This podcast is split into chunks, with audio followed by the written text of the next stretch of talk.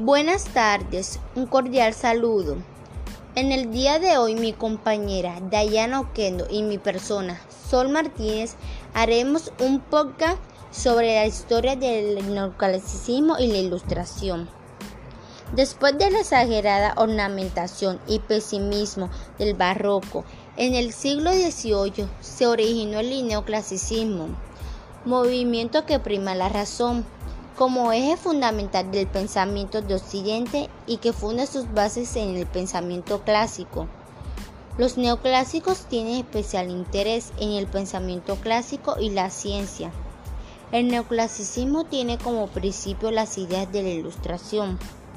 Este movimiento surge en Francia con la influencia de Descartes y John Locke, que sostenían de que deberían combatir la ignorancia con las buenas ideas y la difusión del conocimiento, el neoclasicismo marca algo muy importante y es que la literatura, la pintura, las artes en sí, al venir del barroco, lo cual es algo enredado como muchos detalles, un enredado sentimiento.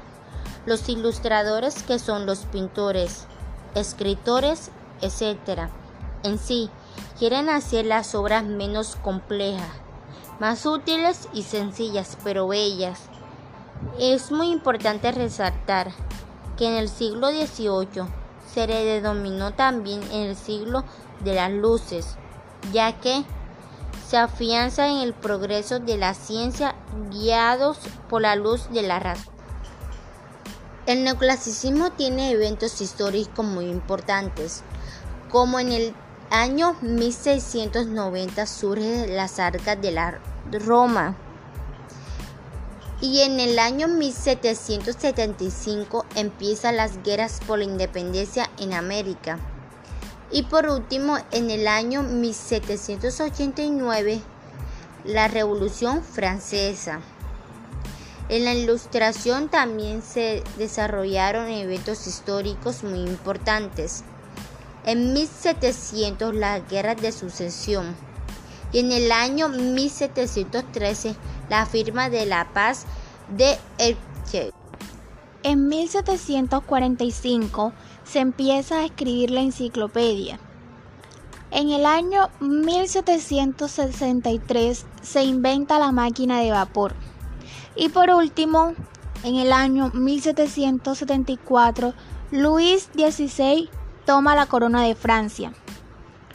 Como pudimos ver, el neoclasicismo y la ilustración fue una época en la que el ser humano se interesa por la razón y el conocimiento.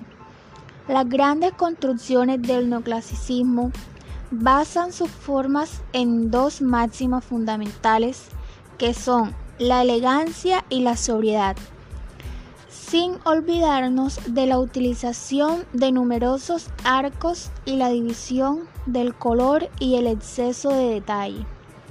El neoclasicismo viene a cambiar ese sentimiento a uno realista y el hombre rechaza por completo todo aquello que sea impuesto y solo admite aquello que le llega por medio de su razón.